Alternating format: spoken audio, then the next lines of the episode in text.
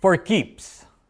Nagsimula sa trabaho ang pagkakaibigan ni Dan, El at May. Dahil sa COVID-19, nagkahiwa-hiwalay sila nang umuwi sila sa sari-sariling probinsya.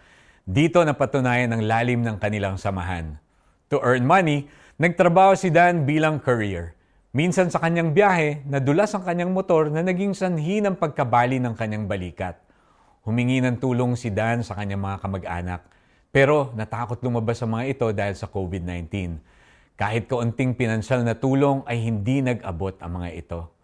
Nang malaman ni El ang nangyari, agad na sinundo nito si Dan at naghanap ng maayos na ospital kung saan mabilis na maaaksyonan ang kalagayan ng kaibigan. Si May naman ay sunod-sunod ang padala ng meals, groceries at extra cash na panggasto sa ospital. Gumawa rin ng mga kaibigan ni Dan ng fundraising activity para makatulong sa operasyon niya. Ang tira nito ay ginamit naman sa panggastos niya sa araw-araw habang nagpapagaling siya ng katawan. Mas pinatatag ng pagsubok na ito ang kanilang pagkakaibigan.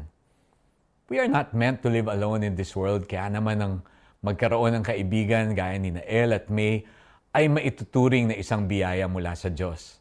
We are encouraged to be like them as well.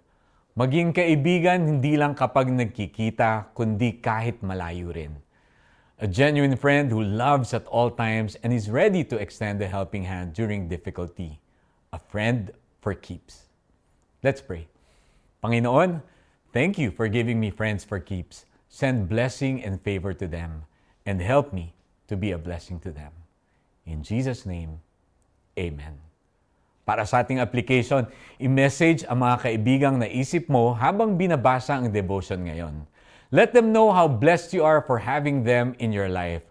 Huwag din kalimutang isama sila sa iyong prayer list.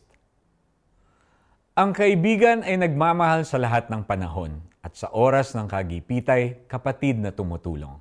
Kawikaan 17.17 This is Iko Gonzalez. Kung kailangan mo ng kaibigan, takbo ka muna kay Jesus. Siya yung best friend natin for life, for keeps.